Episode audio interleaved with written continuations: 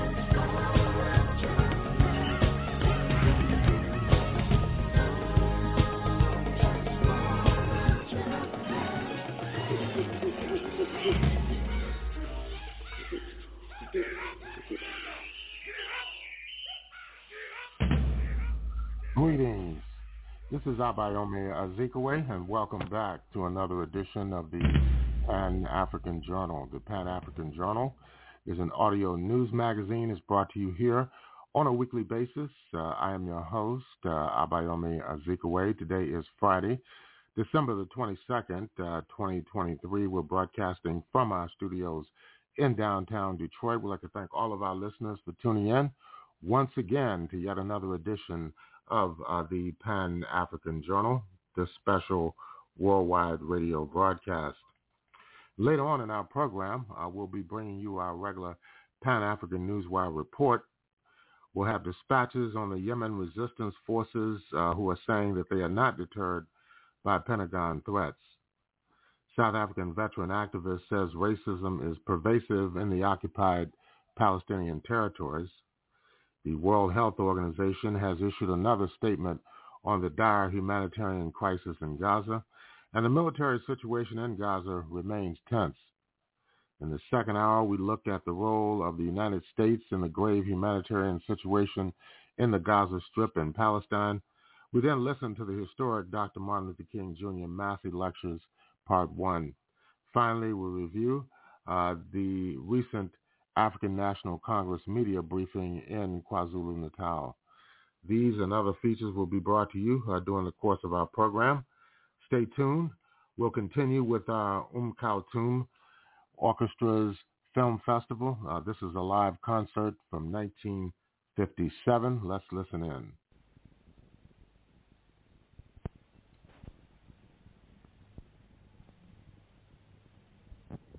كوكب الشرق السيدة أم كلثوم لتغني من كلمات أحمد رامي وألحان رياض السنباطي أغنية دليل احتار.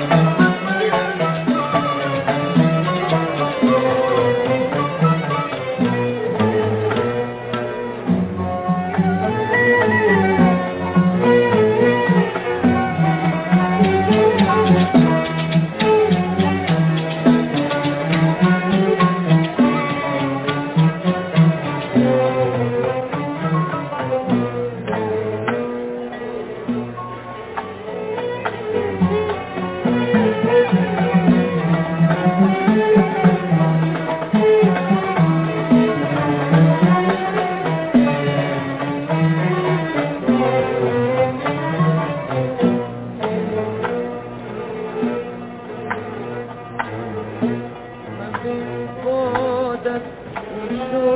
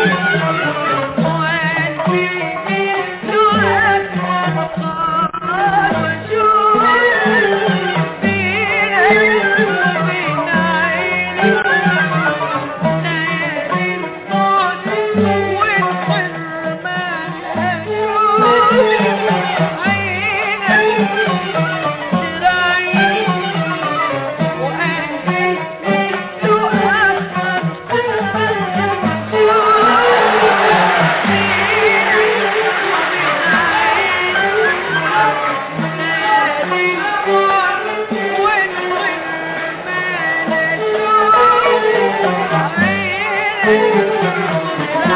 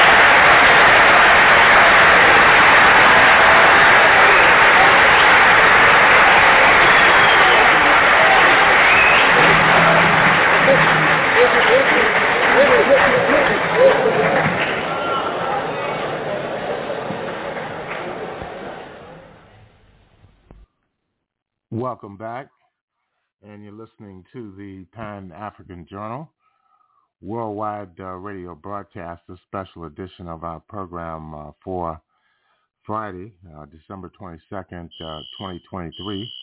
And we're broadcasting uh, from our studios in downtown Detroit. And uh, that was uh, the orchestra of Umm Kulthum, the Egyptian classical music. that concert was recorded in 1957. And uh, right now we want to move into our Pan-African Newswire segment uh, of our program. Uh, but uh, before we do that, uh, we're going to, of course, take a break and we'll be back.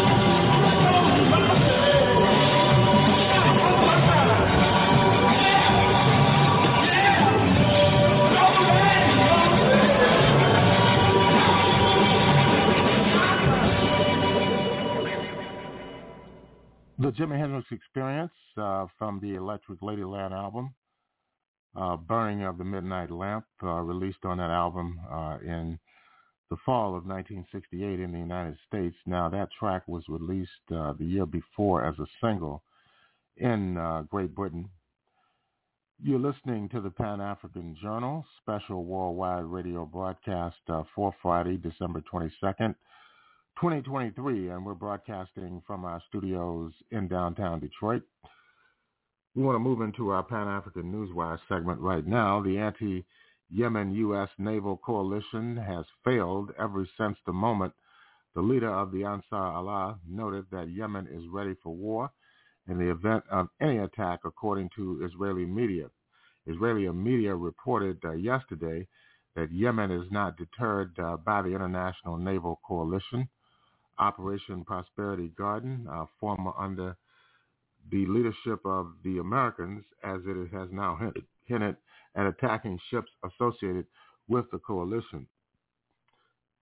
The Israeli media pointed out that the leader of Ansar Allah, Saeed Abdul Malik al-Houthi, threatened uh, any country operating against Yemen, including those taking part in Operation Prosperity Guardian, that its ships uh, would be legitimate targets for Yemeni armed forces in the Red Sea. Israeli Channel 12 reported that Yemen is ready to go to war and is not affected uh, by the threat of the international coalition.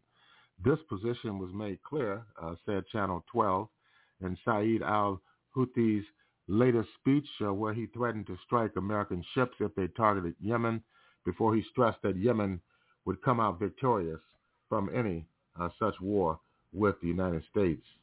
And a former anti-apartheid uh, activist, uh, Ronnie Kasrils, uh, has uh, published an article uh, in the Palestinian Chronicle just three days ago according to a prelude uh, to the article, Kasrils says, this is my response to a South African commentator who runs the Brenthurst Foundation. He criticized me in several South African online publications for my support for Palestinian resistance, and more particularly a lecture I gave to solidarity activists after the October 7th, which had gone viral. Palestinian Chronicle uh, ran that article. Greg Mills accuses me of having no moral compass because I support the right of all oppressed people to resist and to resist armed oppression with armed resistance. My principles are universal. They apply in all situations. In the same way, I oppose all forms of racism. Naturally, this includes anti-Semitism, which is a form of racism. Mills, however, appears indifferent to the lives of Palestinians and other Muslims. He has been directly involved in imperialist oppression and remains complicit with it. In 2006, he was a special advisor to the commander of the NATO forces occupying Afghanistan. Today, the board of the Brenthurst Foundation, which Mills directs, includes Richard Myers, the former chairman of the Joint Chiefs of Staff in the United States of America, and Nick Carter, former Chief of Defense Staff in the United Kingdom. Myers and Carter both took leading roles in the destruction of Iraq following the invasion led uh, by the United States over 20 years ago. Now, according to this same uh, intervention uh, by Ronnie Kasrils of South Africa, he says that the destruction of Iraq at the price of over a million lives is widely recognized as a war crime, and yet Mills happily consorts with perpetrators of the most horrific war crime in a generation. He does not show an ounce of the concern he lavishes on the lives of people in Israel and Ukraine for the lives of Iraqis and other Arabs. His racism is rank. I oppose all forms of racism, support the right of all people living under military occupation to armed resistance, and oppose and regret all loss of civilian life. I hold these principles without regard to the race of the oppressed or the oppressor. Mills does not engage with the situation in Gaza or the West Bank with any factual rigor. And the same is true of his attack on myself, where he wholly ignores the context of my remarks. For instance, he says that Hamas has an ideology to eliminate Israel as Israelis and uses this to claim to compare Hamas to the Nazis.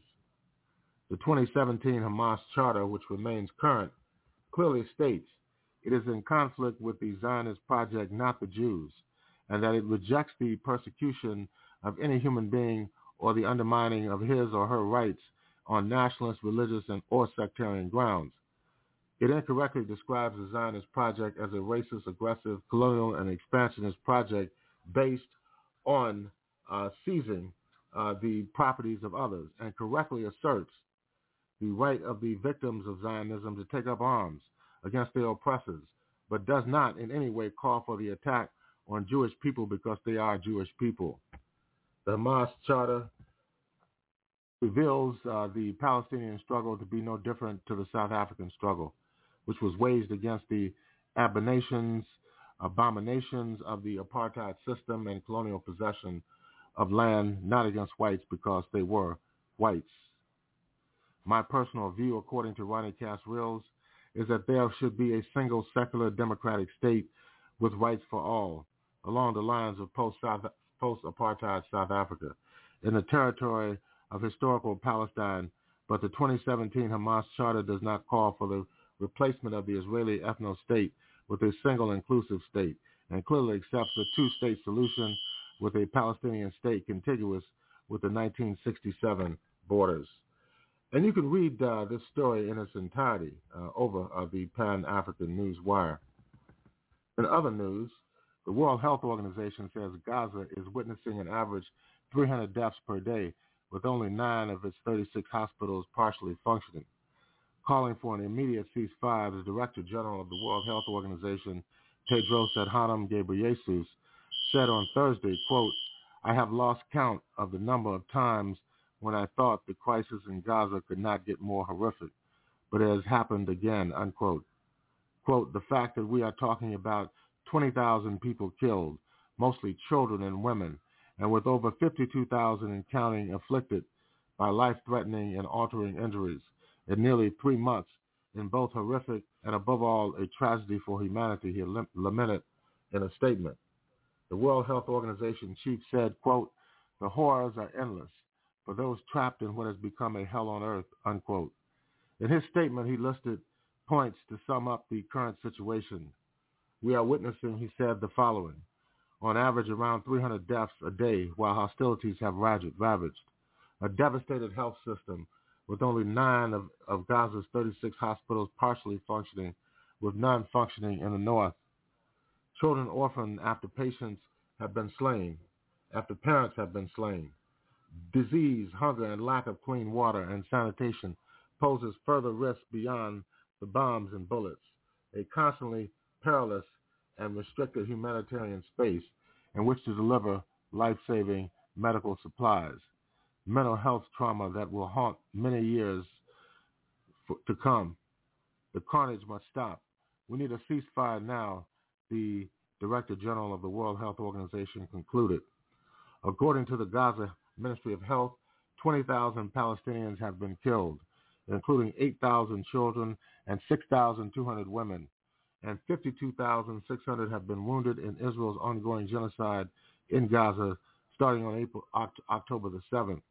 Palestinian and international estimates say that the majority of those killed and wounded are women and children. And of course, uh, our final story uh, deals with a press statement by Abu Obaida, the military spokesman for the Al-Qassam brigades, as the Israeli government of right-wing Prime Minister Benjamin Netanyahu continues to reject a comprehensive and permanent ceasefire to the genocidal war in Gaza, Abu Obaidi made another appearance uh, just on Thursday. Al-Qassam Brigade's military spokesman Abu Obaidi reported on the last on the latest number of Israeli military vehicles destroyed by the Palestinian resistance since the start of the war. He also updated Palestinians on the conditions of the resistance while sending clear messages to Israelis about their captives held in Gaza. Palestinians want all of their political prisoners detained in Israel to be released in order for all Israeli prisoners to be released as well. And uh, you can read this article as well on our website at the Pan-African News Wire. And uh, we will wind up our Pan-African News Wire segment. In concluding this segment of our program, we'd like to remind our listeners that the Pan-African Newswire is an international electronic press service. It is designed to foster intelligent discussions on the affairs of African people throughout the continent and the world. The press agency was founded in January of 1998. Since then, it has published tens of thousands of articles and dispatches in hundreds of newspapers, magazines, journals, research reports, and on blogs and websites throughout the world. The Pan-African Newswire represents the only daily international news source on Pan-African and global affairs. If you'd like to log on to uh, the Pan-African Newswire so you can stay abreast of some of the most pressing and burning issues of the day, uh, just go to our website at panafricannews.blogspot.com. That's panafricannews.blogspot.com. If you'd like to have access to today's Pan-African Journal, the special worldwide uh, radio broadcast, just go uh, to our website, and that is at, of course, blogtalkradio.com forward slash Pan-African Journal. That's blogtalkradio.com forward slash Pan-African Journal to reach the Pan-African Radio Network, which has all of the issues and episodes uh, of the Pan-African Journal worldwide radio broadcast. We'll take a break. We'll be back with more of our program for this week.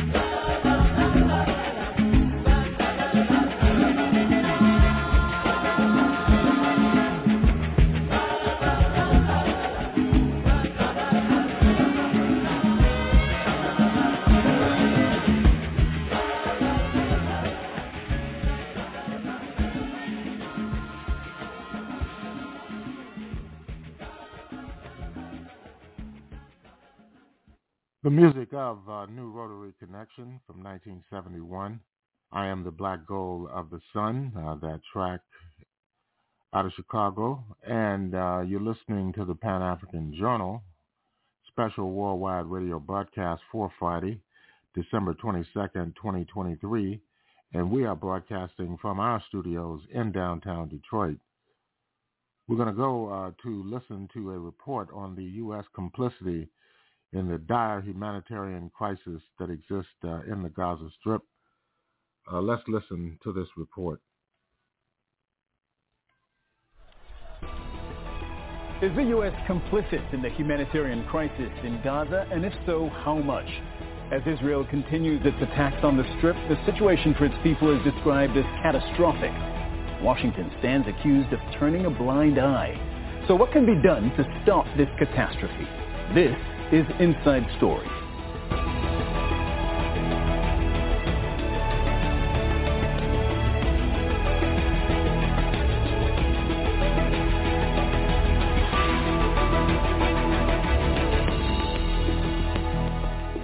Hello and welcome to the program. I'm Cyril Vanier. After more than two months of war and siege, more chaotic scenes at the Rafah crossing as people fight to get desperately needed humanitarian aid. Before the war, 850 trucks of aid entered the strip every day through the Karam Abu Salem crossing with Israel and the Rafah crossing with Egypt. Now that ended when Israel imposed a complete blockade on October the 7th. Israel has temporarily reopened the route through Karam Abu Salem for the first time to allow in more humanitarian aid. And 24 trucks were allowed through. That was on Sunday, but that's far short of the huge needs of the Palestinians. Should the United States, a staunch ally of Israel, be doing more to help them? And how complicit is Washington in this humanitarian catastrophe that's unfolding? We'll discuss all this in a moment. First, though, this report from Victoria Gatenby. A desperate scramble for food and water at the Rafah crossing. Aid agencies say at least half the people in Gaza are starving, and Rafah in the south is at the epicenter of what the UN describes as an apocalyptic humanitarian crisis. We are teetering on the edge of a possible implosion because there is more and more a breakdown of a civil order and uh, as long the humanitarian assistance remain a crumble compared to the immensity of the needs, the more this tension will continue, the more the environment is becoming impossible. Israel's war has taken an unprecedented toll on Gaza's entire population. The UN says 1.9 million Palestinians, that's more than 85% of its people, have been uprooted from their homes. More than a million have been pushed to Rafah, which is now the most densely populated area in the Strip. Food is scarce and there's no sanitation. The UN says around 2.2 million people need food aid to survive. There's been no flour for three or four days. There's no water, no rice, we're suffering, there's nothing. Living conditions are 0%, even minus zero. I've come every day since Wednesday and returned empty-handed. I spent the night outside the gate while the area was being bombed. It's very difficult to endure this suffering. I'm not able to buy food for my children. Israel allowed a limited amount of aid through the Karam Abu Salem crossing on Sunday. That's the first time since the start of the war on Gaza. But as Israel's army continues to bombard the Strip, UN officials are warning the limited delivery of desperately needed humanitarian aid could lead to a breakdown in civil order. Victoria Gatenby for Inside Story.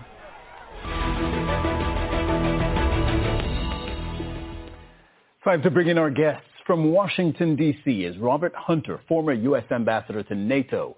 From Arlington, Virginia is Khaled Elgindy, senior fellow at the Middle East Institute and director of Palestine and Israeli-Palestinian affairs at the Institute.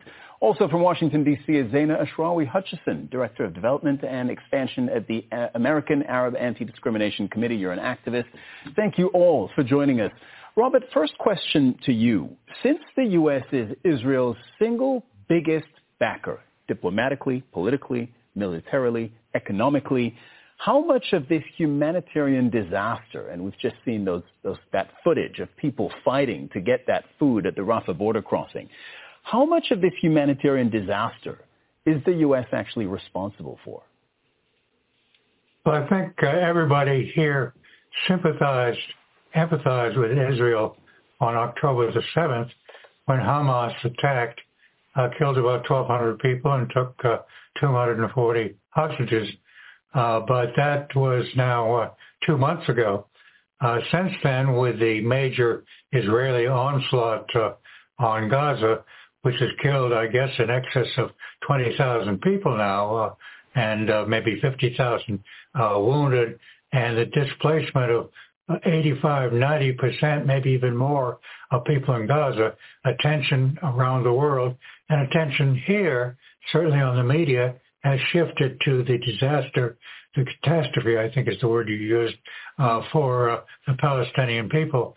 And there really is only one thing that can be done right now is the President of the United States has to tell the Prime Minister of Israel to stop the bombing, to stop the war, and do it right now. Because every day it goes on, it's not only worse for the people there, it's becoming worse for the President of the United States and his administration. You're not, you're not completely answering my question, Robert. I, I take all your points. But the question is, how much is the U- how much can the U.S. be blamed for this? Since the U.S. is providing diplomatic cover for Israel, military assistance, and economic help. Well, how much can the United States be blamed? Uh, Israel is actually doing uh, uh, the the fighting and and the killing of the civilians, as well as I guess some people from Hamas. But the United States is Israel's only patriot patron. Uh, the bombs, most of the bombs, were supplied by the United States. Some of them are high-tech weapons. Some of them are what they call dumb bombs. Uh, we are actively engaged in this fight because without United States support, Israel wouldn't be able to carry it on. And we're, we're uh, Israel's only uh, only friend in the world. Everybody in the world knows uh, the, the war would stop if the United States said to Israel, it has to stop.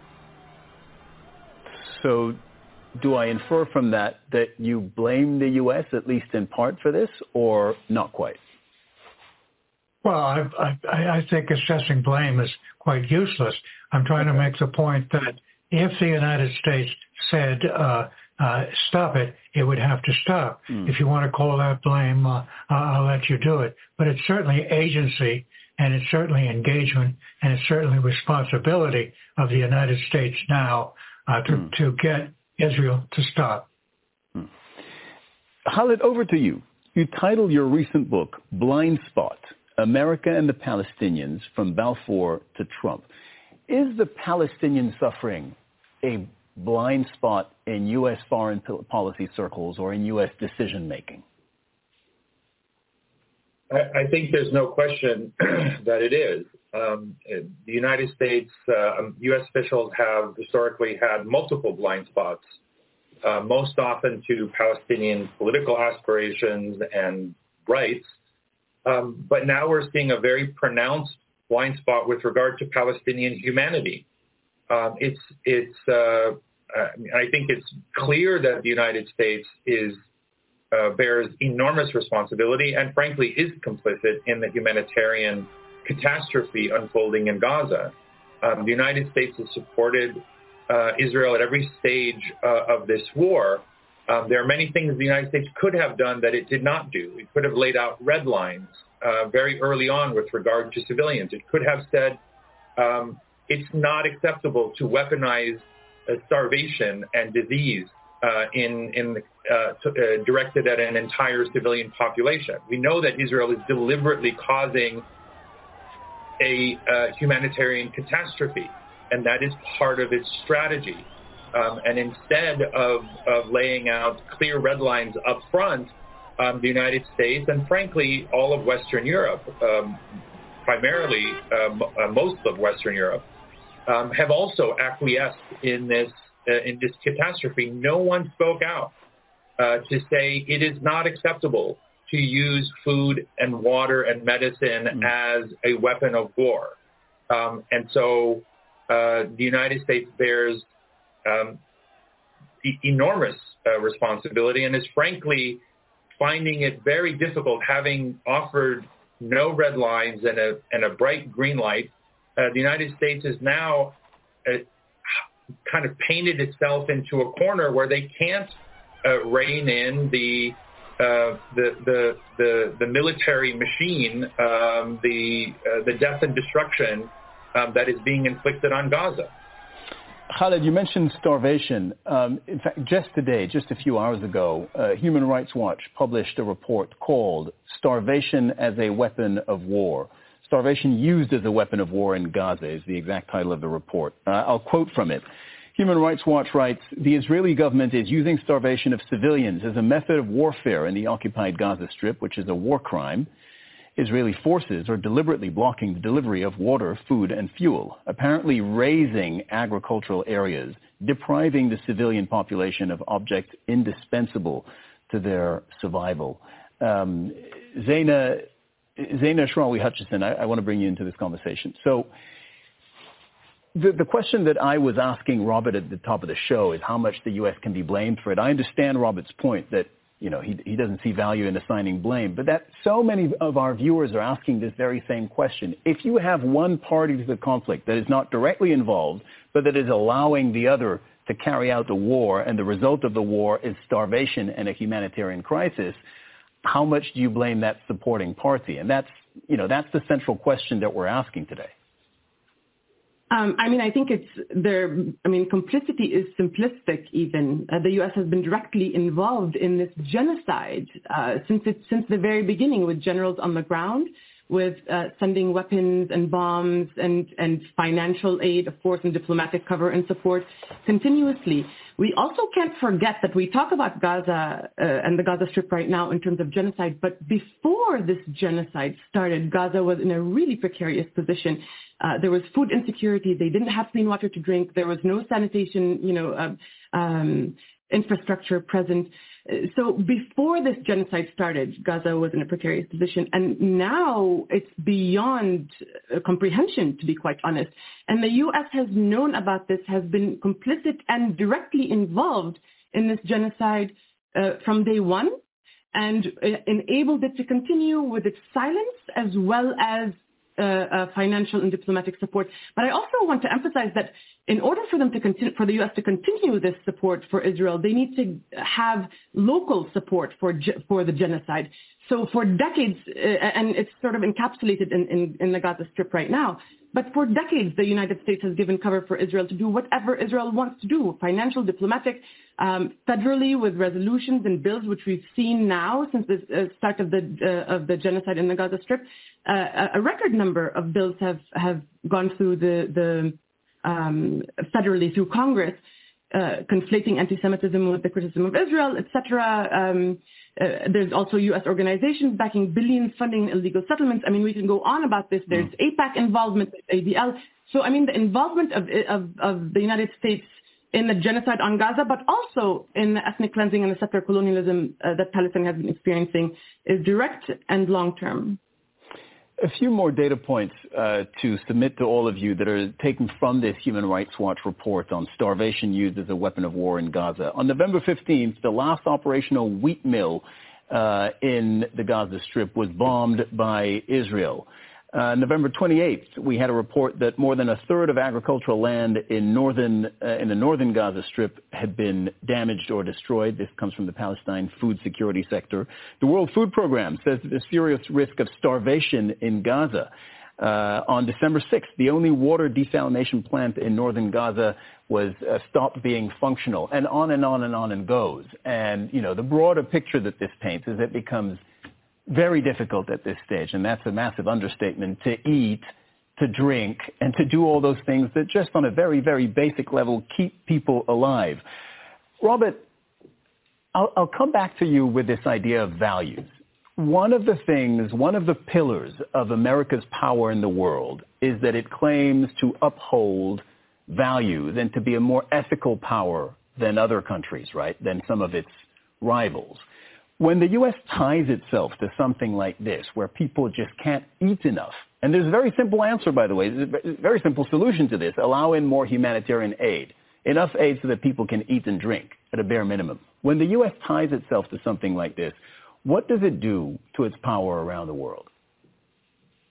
This is one of the biggest concerns I think uh, the United States has, or at least the administration should have, in terms of overall American standing in the world.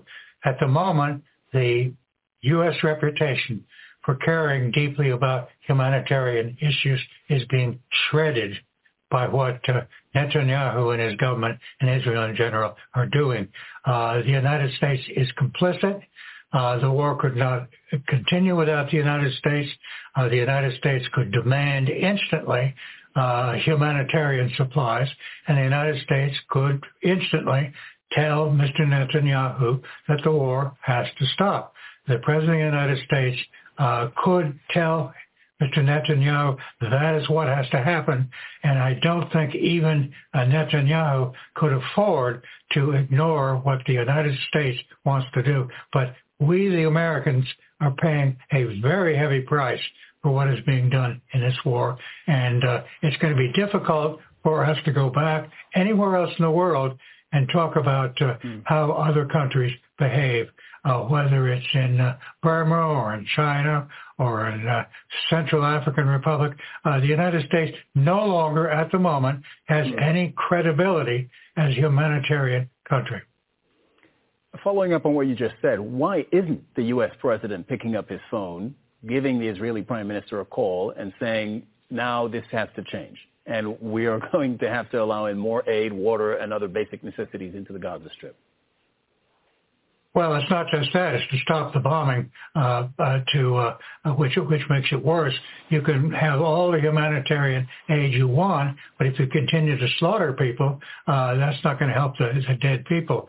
Uh, why is the president doing it? One, because he has a lifelong uh, attachment, particularly in his generation, to the security and prosperity and future of the state of, of Israel, but also he has political calculations.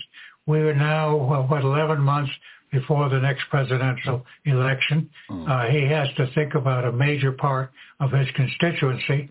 So in some ways, and this is what, as an American, within our politics, troubles me very deeply, uh, it appears that the president is looking to his political base, uh, let's call it for what it is, it's called the Israel lobby, and not wanting to offend the lobby by coming out and saying, I'm sorry, for the good of the United States, and yes, for the long-term good of Israel as well as Palestinians, this must stop now.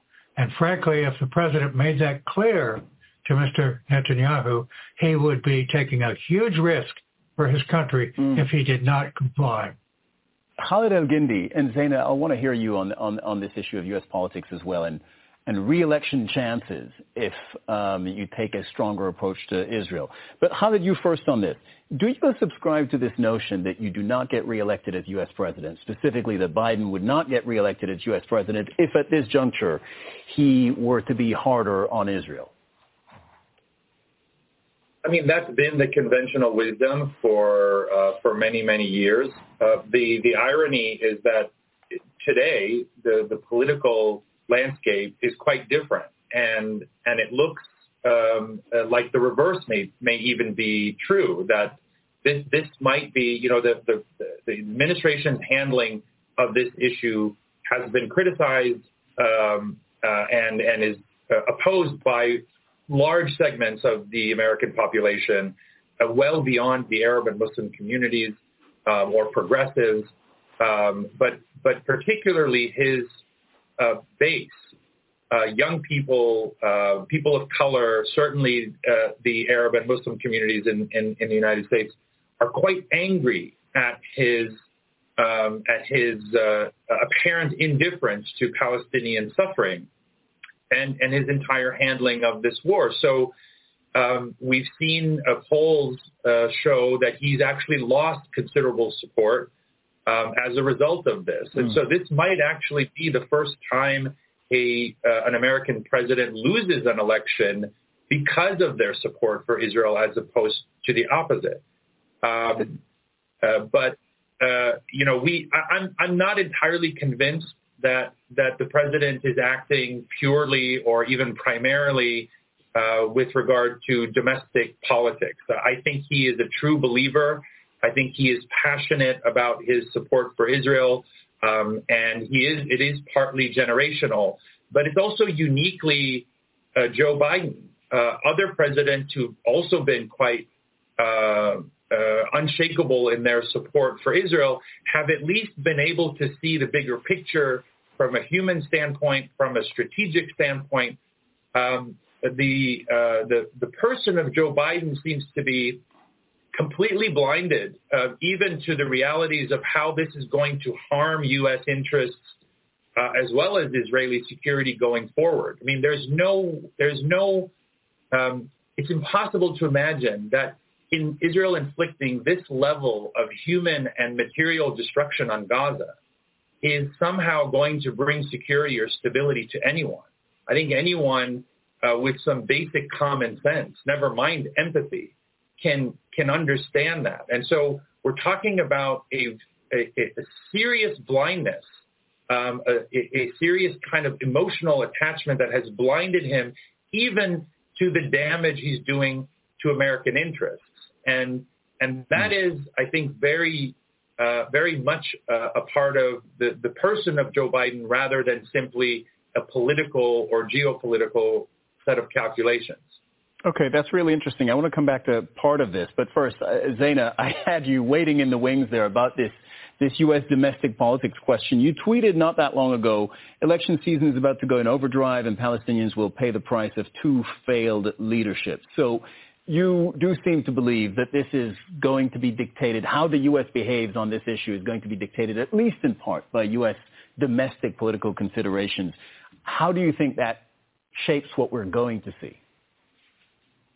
So, I mean, just to go back a little bit, while many supported Biden begrudgingly under false pretense and, and with the intimidation of the vote for lesser of two evils in 2020, if you will, um, there's no longer a viable option for many. And um, there simply is no worse than genocide, you know. Uh, so for decades, the Palestinian American, Arab American, Muslim American vote has been taken for granted, particularly by the Democratic Party, you know, the mm. party that boasts inclusion, diversity, human rights, uh, the umbrella um, using a system of tokenization, intimidation, and mostly political decorative lip service. Uh, we've, we've heard the talk many times. We are starting to see people accuse and label protest, uh, a protest vote as a vote against democracy, like a protest vote against uh, Biden if people don't vote or um, so accusations leveled against those demanding an end to genocide um, that two months later uh, remain unheeded. And I want to make it very clear that the intimidation tactics and blame that have been used for decades, this is not recent, for decades on disenfranchised voters, that if we don't vote for Biden or the Democratic Party, it's a vote against democracy, is not just the antithesis of democracy, but it also strategically absolves the Biden administration in this case and the Democratic Party from accountability on the direct involvement, as we were discussing uh, earlier, in genocide, and distracts again, from the failed leadership of the political elite. Um, I mean, imagine, imagine the Palestinian Americans and Arab Americans and Muslim Americans and allies being chastised for refusing to support the killing of your own family members, or imagine being shamed for refusing to be complicit in the hmm. erasure of your own people. Uh, imagine being blamed for the failure of democracy simply for participating in it.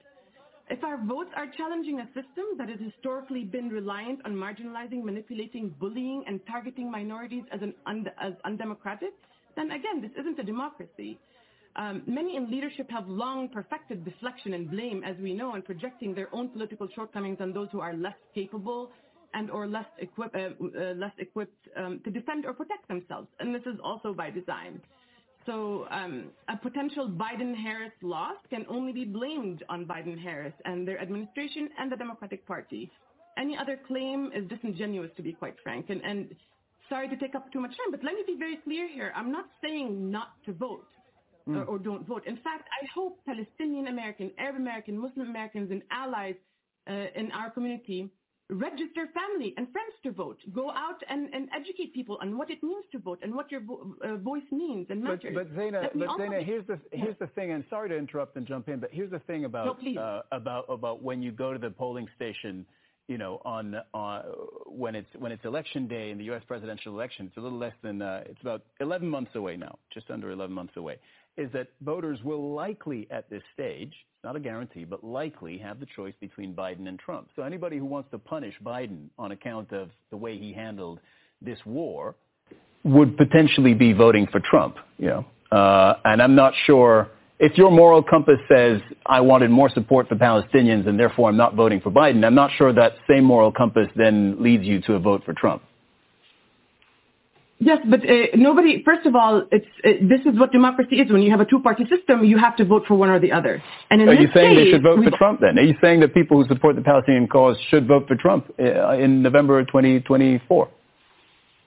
Absolutely not. I'm actually not advocating for a vote for Trump or the Republicans at all. In fact, I disagree with almost all of their policies. Um, what I am saying uh, is showing up to vote and writing in a name or simply voting for down ballot candidates based on mm. policy is accountability for genocide and for 75 years, 75 plus years of total impunity that the U.S. has afforded Israel at the expense of the Palestinian people and the morality of our just cause.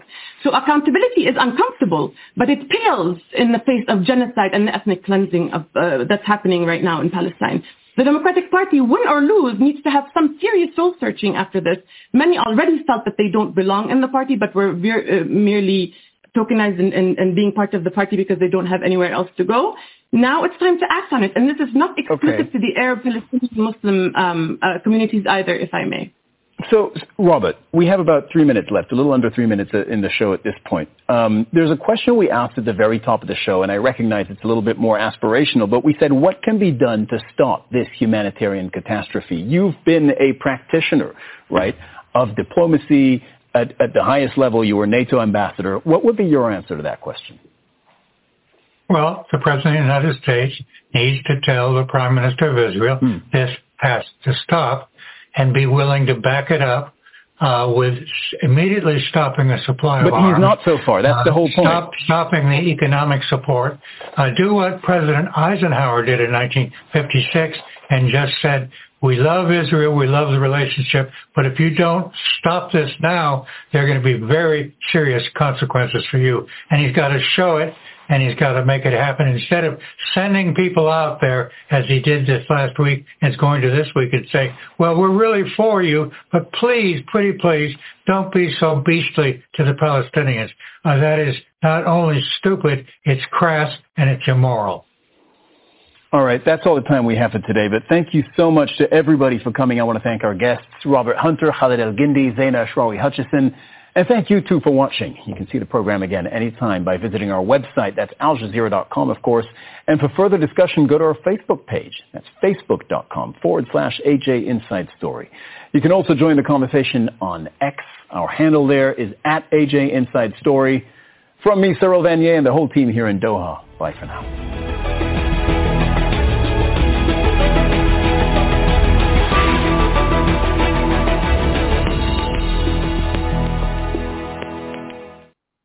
Welcome back, and uh, that was a panel discussion on the culpability of U.S. imperialism in the genocide taking place against the Palestinians in the Gaza Strip.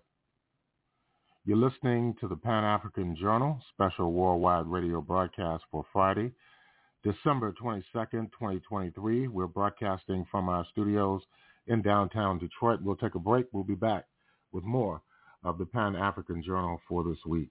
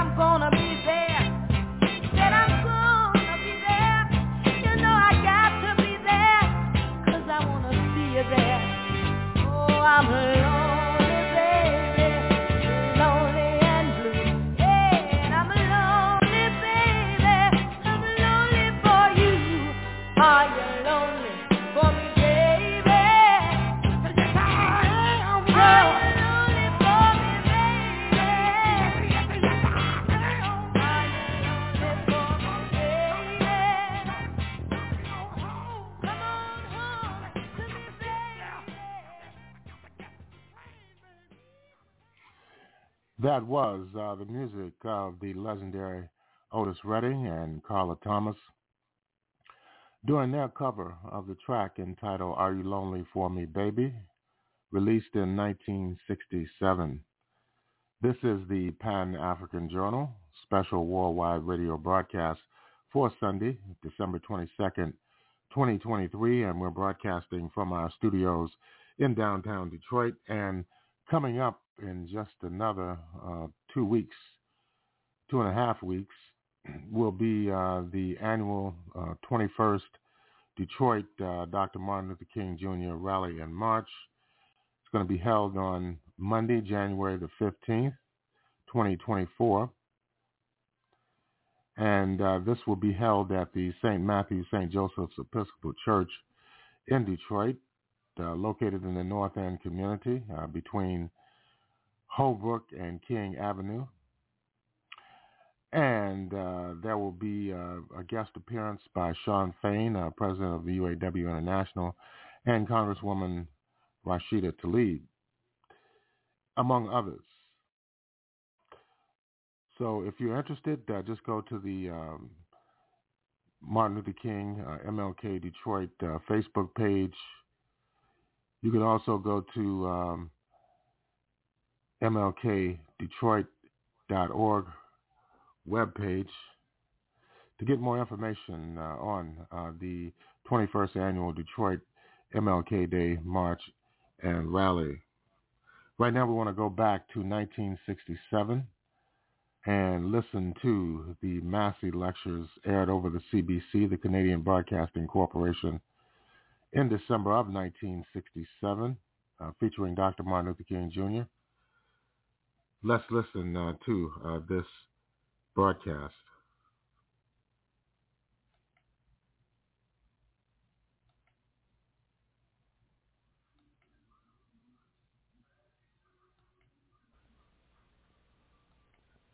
just as the storming of the Bastille in 1789 was a French mass's symbolic assault against absolutism, the riots are an early warning to white America that patience has run out.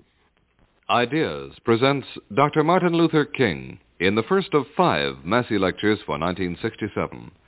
Unlike its predecessors, this year's lectures are by a man who is noted at least as much for his part in making history as for his analytic abilities. In tonight's talk, Dr. King discusses the relative merits of violent and nonviolent approaches to racial problems. Dr. Martin Luther King. It is a deep personal privilege to address a nationwide Canadian audience. Over and above any kinship of United States citizens and Canadians as North Americans, that is a singular historical relationship between American Negroes and Canadians. Canada is not merely a neighbor to Negroes, Deep in our history of struggle for freedom, Canada was the North Star. The Negro slave denied education, dehumanized and imprisoned on curl plantations, knew that far to the north a land existed where a fugitive slave, if he survived the horrors of the journey, could find freedom. The legendary Underground Railroad started in the South and ended in Canada. The Freedom Road links us together. Our spirituals, now so widely admired around the world, were often codes. We sang of heaven that awaited us, and the slave masters listened in innocence, not realizing that we were not speaking of the hereafter heaven was the word for Canada, and the Negro sang of the hope that his escape on the Underground Railroad would carry him there. And so standing today in Canada, I am linked with the history of my people and its unity with your past. The Underground Railroad could not bring freedom to many Negroes, yet it did something far greater it symbolized a hope when freedom was almost an impossible dream. Our spirit never died, even though the weight of centuries was a crushing burden. Our freedom was not won a century ago. It is not won today, but some small part of it is in our hands and we are marching no longer by ones and twos, but in legions of thousands, convinced now that it cannot be denied by any human force. Today the question is not whether we shall be free, but by what course we will win. In the recent past, our struggle has had two phases. The first phase began in the early 50s when Negroes slammed the door shut on submission and subservience, adapting nonviolent resistance to conditions in the United States, we swept into southern streets to demand our citizenship and manhood. For the South, with its complex system of brutal segregation, we were inaugurating a rebellion, merely to march in public streets was to rock the status quo to its roots, boycotting buses in Montgomery, demonstrating in Birmingham, the citadel of segregation, and defying guns, dogs, and clubs in Selma, while maintaining disciplined nonviolence, totally confused the rulers of the South. If they let us march, they admitted their lie that the black man was content. If they shot us down, they told the world they were inhuman brutes. They tried to stop us by threats and fears, the tactic that had long worked so effectively. But nonviolence had muzzled their guns, and Negro defiance had shaken their confidence. When they finally reached for clubs, dogs, and guns, they found the world was watching and then the power of nonviolent protest became manifest. It dramatized the essential meaning of the conflict and in magnified strokes made clear who was the evildoer and who was the undeserving victim. The nation and the world were sickened and through national legislation wiped out a thousand Southern laws ripping gaping holes in the edifice of segregation. These were days of luminous victories. Negroes and whites collaborated for human dignity. but there was a limitation to our achievements. Negroes were outraged by inequality. Their ultimate goal was freedom. Most of the white majority were outraged by brutality. Their goal was improvement, not freedom or equality.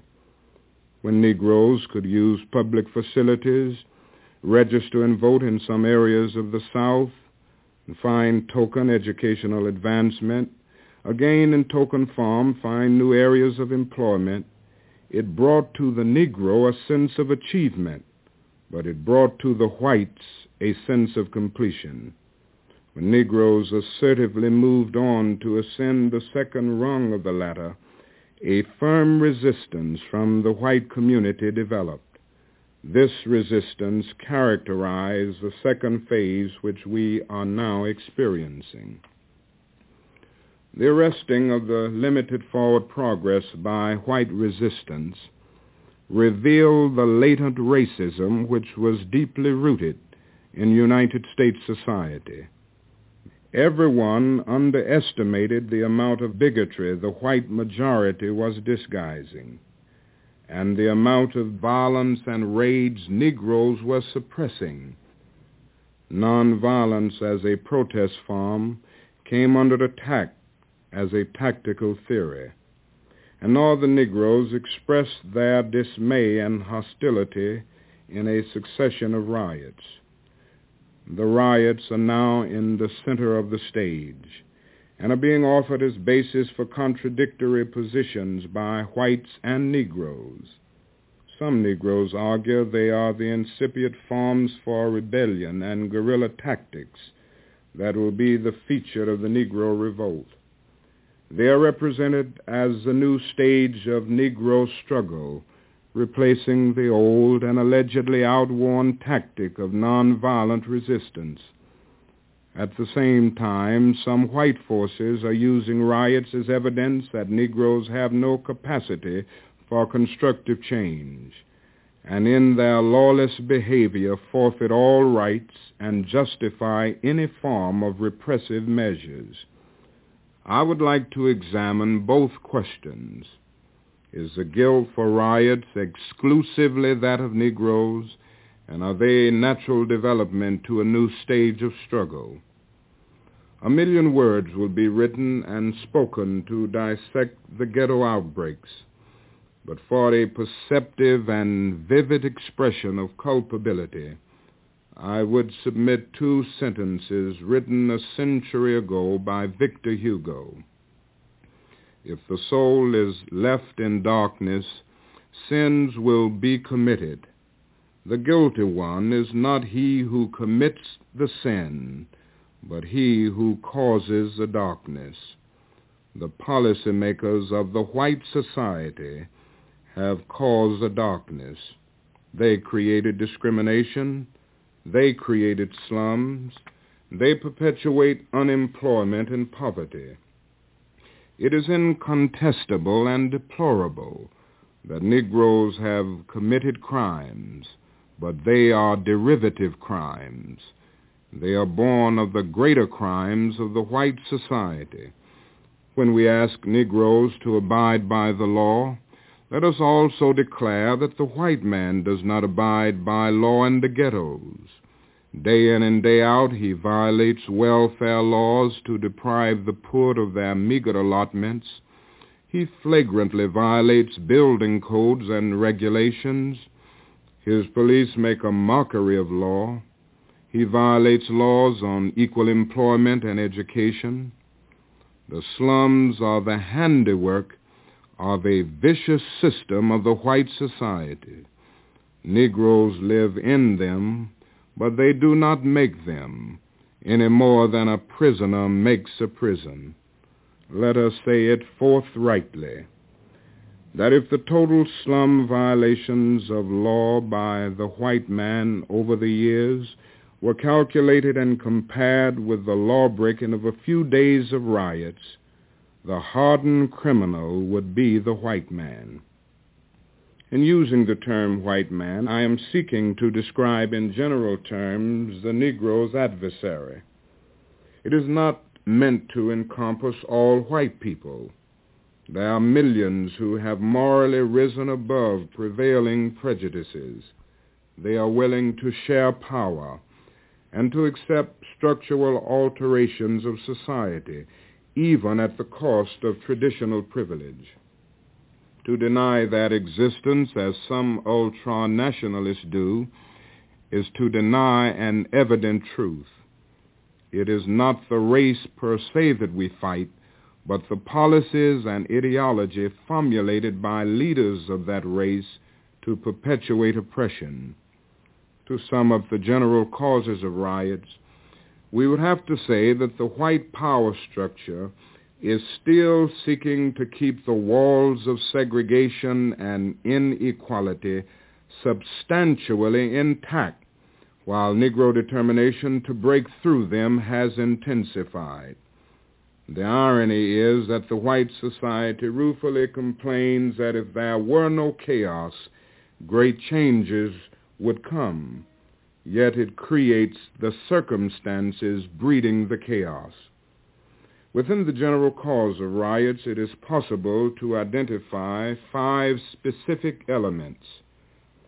The white backlash is a primary cause because it explains the ferocity of the emotional content of the outbursts and their spontaneity. Negroes have endured insults and humiliation for decades and centuries. But in the past 10 years, a growing sensitivity in the white community was a gratifying indication of progress. The depravity of the white backlash shattered the hope that new attitudes were in the making.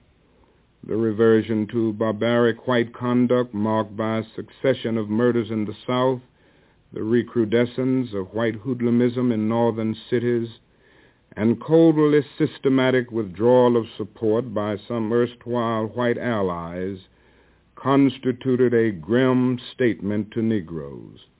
They were told there were firm limits to their progress, that they must expect to remain permanently unequal and permanently poor. The pervasiveness of discriminatory practices is so taken for granted that its provocative effect is easily forgotten. There are generational differences among Negroes. The older generation has substantially inured itself to daily insults, but a younger generation has a lower threshold of tolerance. An agonizing discrimination cuts off too large a part of their life to be endured in silence and apathy even when a Negro manages to grasp a foothold on the economic ladder. Discrimination remains to push him off after he has ascended a few rungs.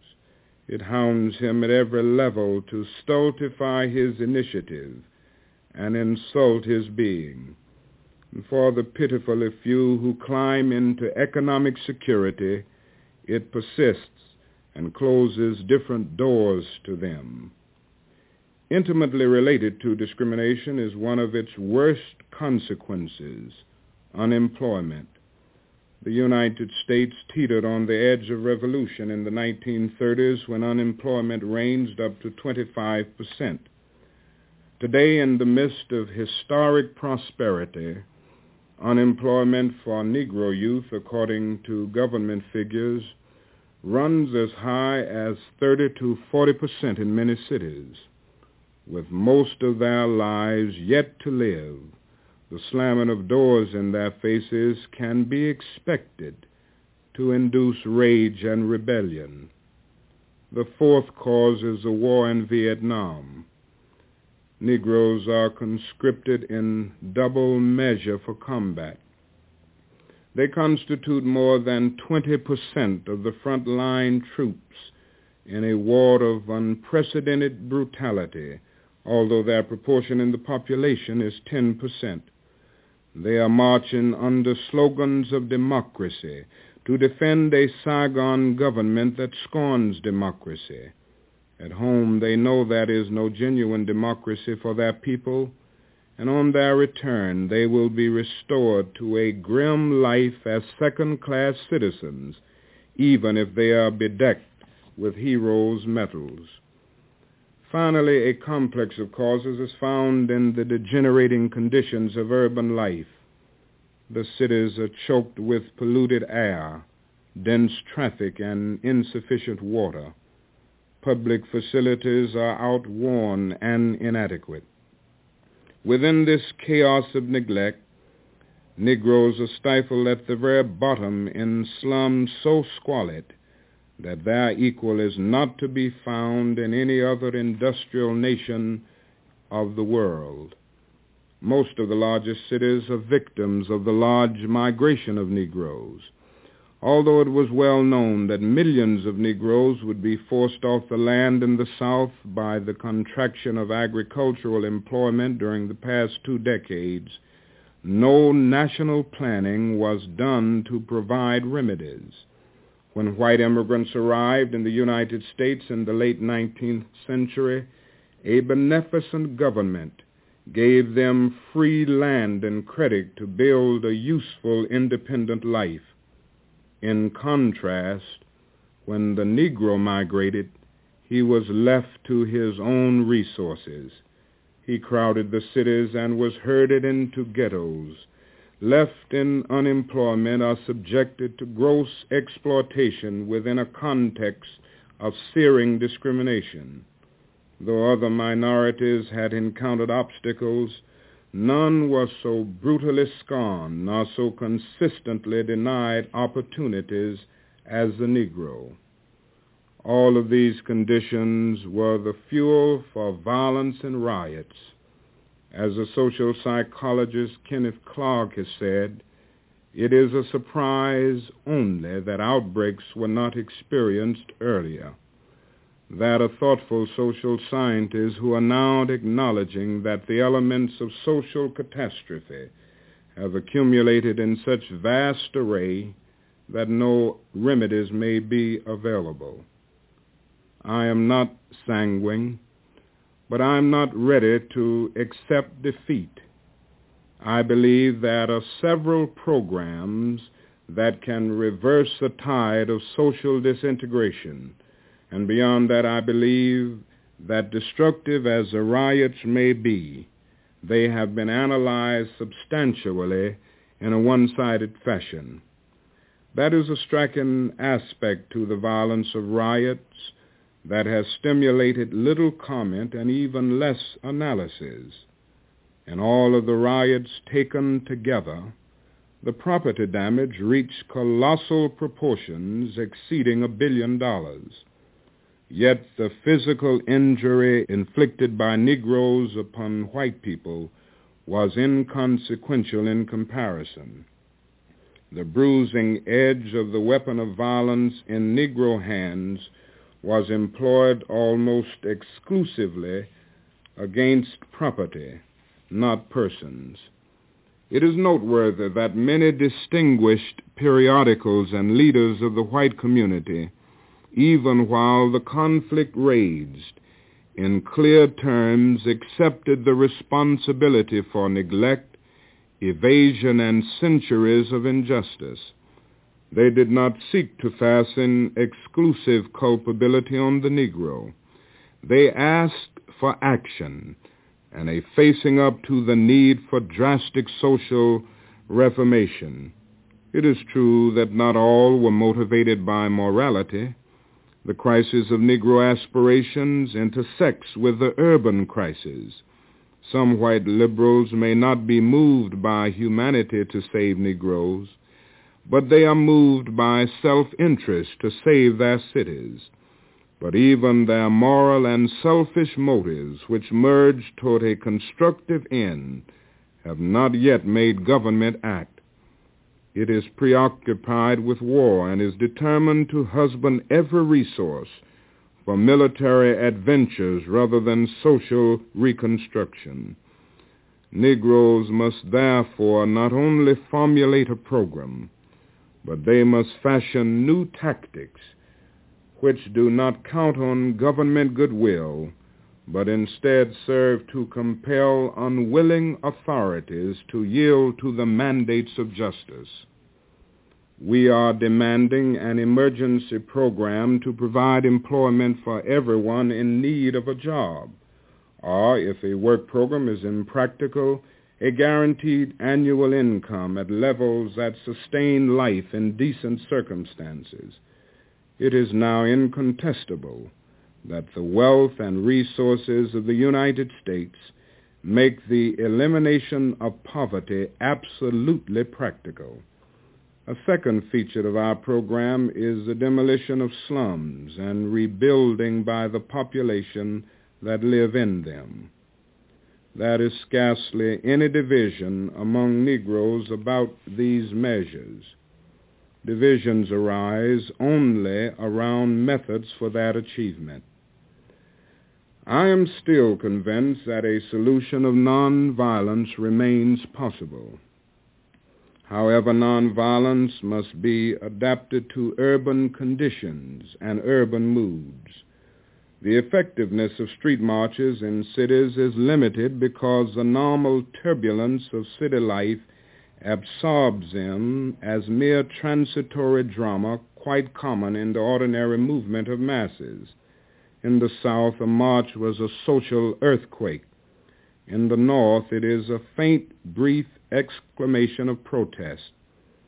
Nonviolent protest must now mature to a new level to correspond to heightened black impatience and stiffened white resistance. This higher level is mass civil disobedience. There must be more than a statement to the larger society. There must be a force that interrupts its functioning at some key point. That interruption must, however, not be clandestine or surreptitious. It is not necessary to invest it with guerrilla romanticism. It must be open and, above all, conducted by large masses without violence. If the jails are filled to thwart it, the meaning will become even clearer. The Negro will be saying, I am not avoiding penalties for breaking the law. I am willing to endure all your punishment because your society will not be able to endure the stigma of violently and publicly oppressing its minority to preserve injustice. Mass civil disobedience as a new stage of struggle can transmute the deep rage of the ghetto into a creative force to dislocate the functioning of a city without destroying it can be more effective than a riot because it can be longer lasting, costly to the larger society, but not wantonly destructive. Finally, it is a device of social action that is more difficult for the government to quell by superior force. The limitation of riots, moral questions aside, is that they cannot win, and their participants know it. Hence, it is not revolutionary, but reactionary, because it invites defeat. It involves an emotional catharsis, but it must be followed by a sense of futility. Where does the future point? The character of the next period is being determined by the response of the white decision makers to this crisis. It is a harsh indictment, but it is an inescapable conclusion that Congress is not horrified with the conditions of Negro life, but with the product of these conditions, the Negro himself. It could, by a single massive act of concern, expressed in a multi-billion dollar program to modernize and humanize Negro communities, do more to obviate violence than could be done by all the armies at its command. Whether it will summon the wisdom to do it is the question of the hour. It is a shattering historical irony that the American Revolution of 1776 was a consequence of many of the same conditions that prevail today. King George adamantly refused to share power even in modest degree with the colonies. He provoked violence by scorning appeals embodied in nonviolent protests such as boycotts peaceful demonstrations and petitions. In their resort to violence, the colonists were pressed ideologically beyond their original demands and put into question the system of absolute monarchical rule. When they took up arms and searched for the rationale for independence, they broke with all traditions of imperial domination and established a unique and unprecedented form of government, the Democratic Republic. The Negro Revolt, too, is evolving. Now it is more than a quest for desegregation and equality. It faces a system that has created miracles of production and technology and challenges it to create justice. If humanism is locked outside of the system, Negroes will have revealed its inner court of despotism, and a far greater struggle for liberation will unfold. The United States is substantially challenged to demonstrate that it can abolish not only the evils of racism, but the tragedy of poverty of whites as well as Negroes, and above all the horrors of war that transcend the national borders and involve all of mankind. The first man to die in the American Revolution was a Negro seaman, Crispus Attucks. Before that fateful struggle ended, the institution of absolute monarchy was put on its deathbed. We may now only be in the initial period of an era of change as far-reaching in its consequences as the American Revolution. The developed industrial nations of the world, which include Canada as much as the United States, cannot remain secure islands of prosperity in a seething sea of poverty. A storm is rising against a privileged minority of the earth from which that is no shelter in isolation and armament the storm will not abate until a just distribution of the fruits of the earth enables man everywhere to live in dignity and human decency. The American Negro of 1967, like Crispus Attucks, may be the vanguard in a prolonged struggle that may change the shape of the world as billions of deprived, shake and transform the earth in their quest for life, freedom, and justice. That was Dr. Martin Luther King in the first of this year's Massey Lectures. Next week, he discusses the war in Vietnam. Tonight's program was produced by Janet Somerville and Del McKenzie. Stay tuned now for the Best of Ideas Part 2, which follows the news over most of the CBC stations. Ken Haslam speaking. This is the CBC Radio Network.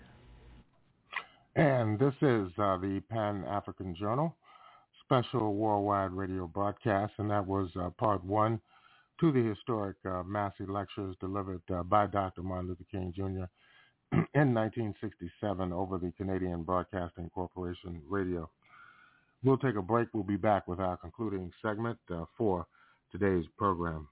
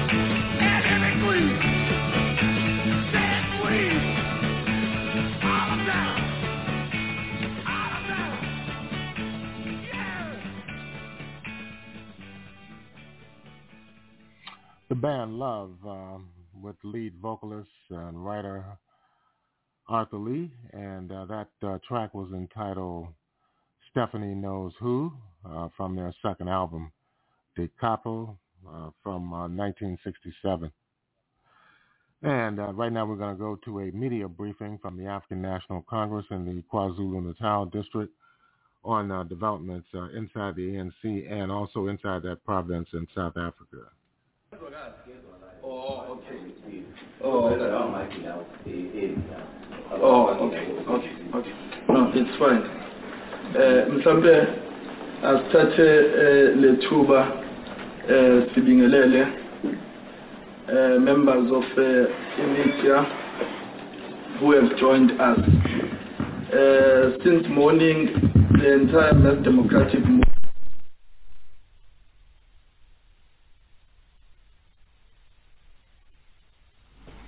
you will know that we are in the festive season and we'll want to wish uh, everyone ukismuzi omuhle.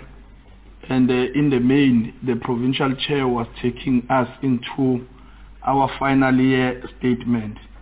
But as part of that we have also reflected to new developments uh, in the province. With me I'm joined by the provincial secretary of the ANC Women's League Umamzama. Next to her is the deputy chair of the ANC in the province, Usisnomakuku. The provincial chair of the ANC, Mtombeni.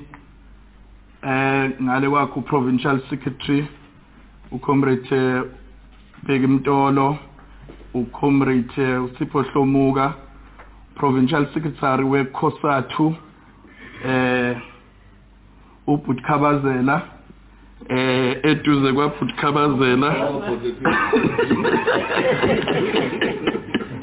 ubhuti omdala eh eduze kwakhe ucomrade unathi mdladla eh unobhala eh womkhonto wesizwe eh veteran. Liberation war veteran.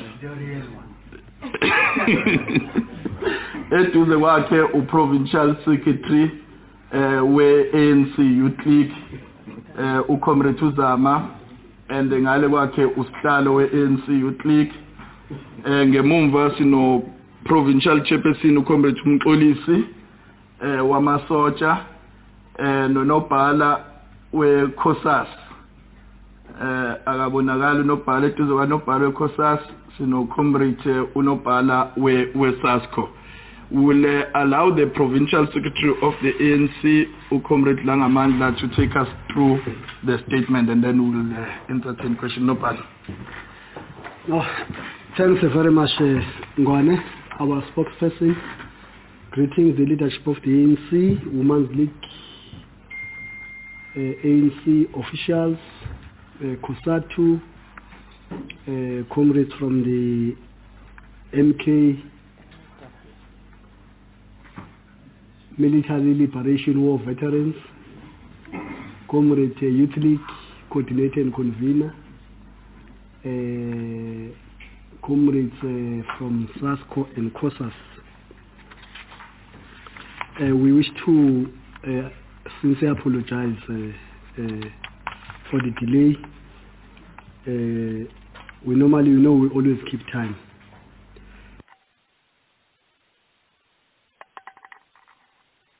Uh, revolutionary greetings to you for coming to cover this uh, press briefing of the mass Democratic Congress movement. We also wish to welcome other media practitioners that are on the digital platform. We express our reverent greetings to activists and cadres of the mass democratic movement in all the corners of our province, the province of KwaZulu-Natal. Importantly, our hearts are always with all the people of KwaZulu-Natal who continue to support the ANC, the only party that represents the hope and the aspirations and the better future of the people, not only of KwaZulu-Natal, but the people of South Africa. As we begin our press briefing, we wish to indicate that for the record, that is a briefing convened after a meeting of the mass democratic movement of all the structures that I've mentioned, which started this morning. It was robust, frank, and attended by representatives of the following structures of our mass democratic movement. The entire Provincial Executive Committee of the ANC, regional officials of Regional Executive Committee of the ANC, the South African Communist Party, South African Trade Union, Congress of South African Trade Union, South African National Civic Organization, SANCO, ANC Women's League, Youth League, SASCO, Young Communist League of South Africa, and Congress of South African Students.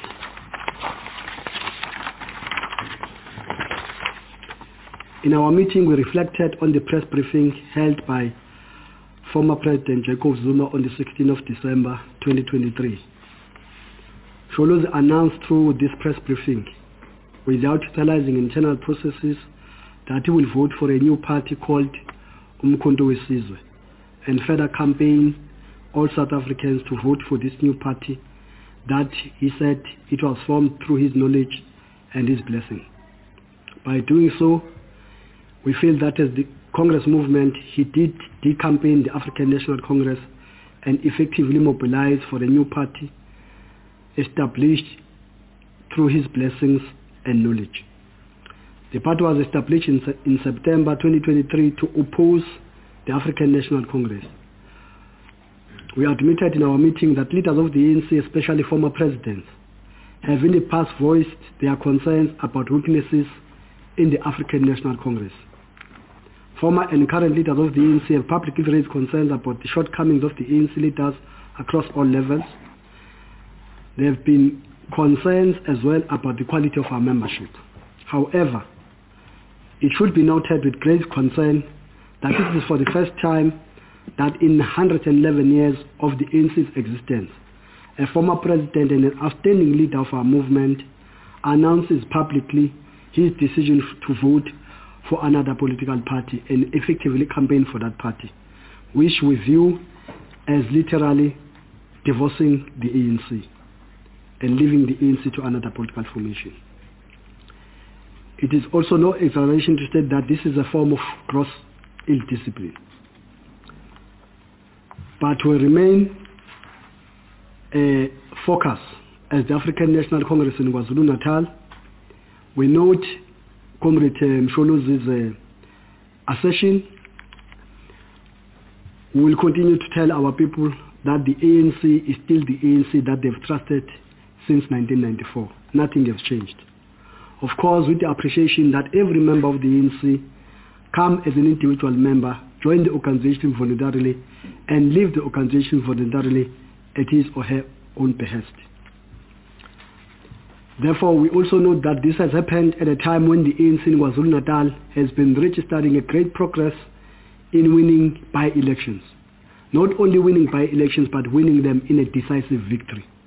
In various by-elections that we have won, we can count among others the decisive victory that was registered in Ward 41 in Umsunduzi under Mgungundlovu district, the by-election that we have won in Ward 7 in Mkhambathini in the same district Mgungundlovu, the by-election we have won in Ward 101 in eThekwini, our stronghold, the by-election we have also won in Ray Nkonyeni Ward 23. In all these by-elections, it is a clear recognition from the people of KwaZulu-Natal, our masses, who are the true assessor of the progress that is made by the ANC. They have shown through their from through their their, their uh, support in the ballot that the ANC still remains the hope and the protector of their future going forward. We hope that going to 2024, the ANC is still in a better shape, not only to defend the province of KwaZulu-Natal, but to make sure that it contributes significantly for the defense of the revolution in the entire South Africa. But we also want to, the meeting has also wanted, uh, resolved to explain that uh, there must be a difference between the so-called Umkhonto Wesizwe party and the well-known Umkhonto Wesizwe that was launched in 16 December 1961. That the simple to different this Umkhonto Wesizwe that is a, is a, is a new Umkhonto Wesizwe and is not a genuine Umkhonto Wesizwe. It's a party disguised to lure voters and members and loyal members of the ANC to think it's the same thing as the Umkhonto Wesizwe that was formed by the ANC. You would know that for you to join Umkhonto Wesizwe, you are required first amongst many requirements. The first step you must be a guerrilla of Umkhonto Wesizwe. You should have gone underground. You should have a force number. You should know your commander. You should know your cell. You should know your camp in the at exile. Now for this one, because we've seen also their recruitment forms, they recruit anyone, even my child who was born in 2000, can be part of this new Umkhonto Wesizwe. It's a clear sign that is, this is not a, a, a true Umkhonto Wesizwe. It's a fake Umkhonto Wesizwe. Then we are calling upon our people that Umkhonto Wesizwe that is with us today is with the ANC and they are not in any way campaigning the people to vote against the ANC. They will be in our in our campaign, working with us door to door, village to village, street by street, house to house, um, uh, village to village, campaigning the the people of KwaZulu-Natal to vote the ANC. And we are happy with the reception we are receiving uh, to the people from the people of KwaZulu-Natal that they still have hope in the ANC. And we will demonstrate this on the 24th of February, of February this year when we'll fill up Moses Mabhida Stadium in the Maishome rally that will be launched uh, by the African National Congress, which will be ad- addressed by our Commander-in-Chief, President Cyril Matamela Ramaphosa, the President of the ANC. Thank you very much.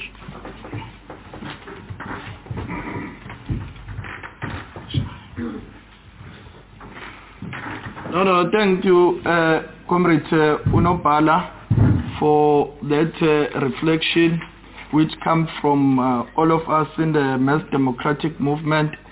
We will uh, then take this opportunity and allow members of the fourth estate to uh, raise any question if there are any. I will start from my left hand side and then I will simply give you numbers. It will be number one, be number two, three, and then you will be number four. And number one? Hi, Paddy Harper, Mail & Guardian. Two legs to the question. Um, you say that the former president has divorced the ANC. Do you see a need for the party to take any form of disciplinary action regarding the offences that he's committed? Um, and secondly, how does this impact on his standing as an office bearer of SANCO, part of the MDM, decampaign the MDM, and a fire extension cycle itself? How do the formations deal with that? Thank you. Thank you. Number two. Uh, my name is Busi Kumar from SABC News. Uh, mine is almost similar to my colleague Papa. about uh, any uh, disciplinary measures that the party might take um, uh, in relation to what has just happened regarding Uzulu. Thank you. Number three. Uh, my name is Clive Lowe from the Witness newspaper. Uh, we saw a few days ago the ANC Veteran Association Deputy President uh, Mavuso Msimang announcing his resignation from the ANC, then a few days later uh, retracting his uh, termination of membership after engaging uh, the ANC leadership. Uh, in the case of former President uh, Jacob Zuma, is the this current leadership here, seated in front of us, of the view that uh, there is room for engagement and for persuasion for him to reverse his decision. Thank you. Thank you. you. Um, Spamandla. ngiyabonga usamandla kofi ma-enca cross ill discipline that's how you describe it non-violence are you calling for expulsion of the former president based on that gross ill discipline number two political analysts are predicting and saying yesu umkhonto wesizwe party is going to eat Welcome back. And uh, that was excerpts uh, from a briefing uh, by the African National Congress that took place uh, four days ago in uh, KwaZulu-Natal.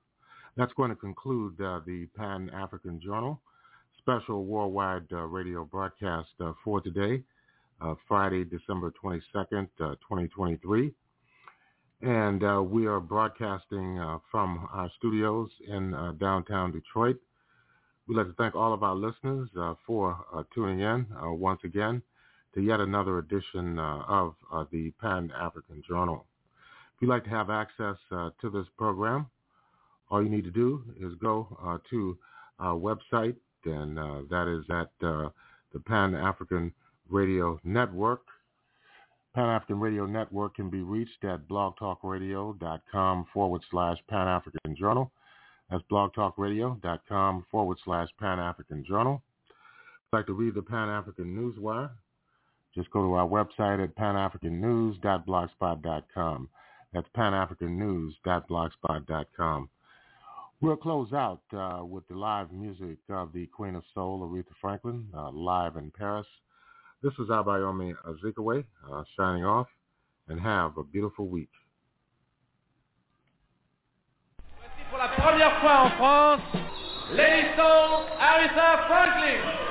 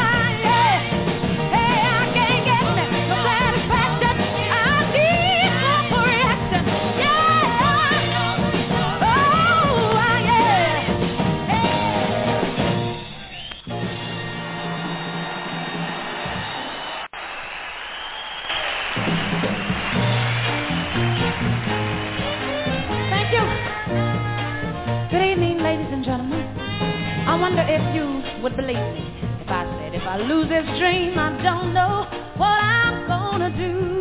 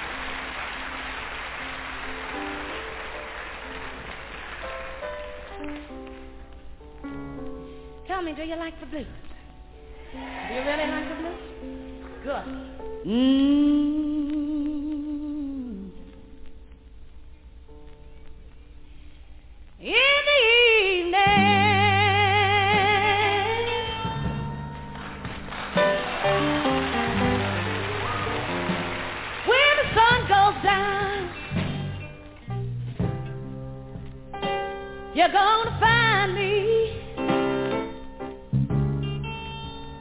doing what I'm doing right now, and that's just sitting around.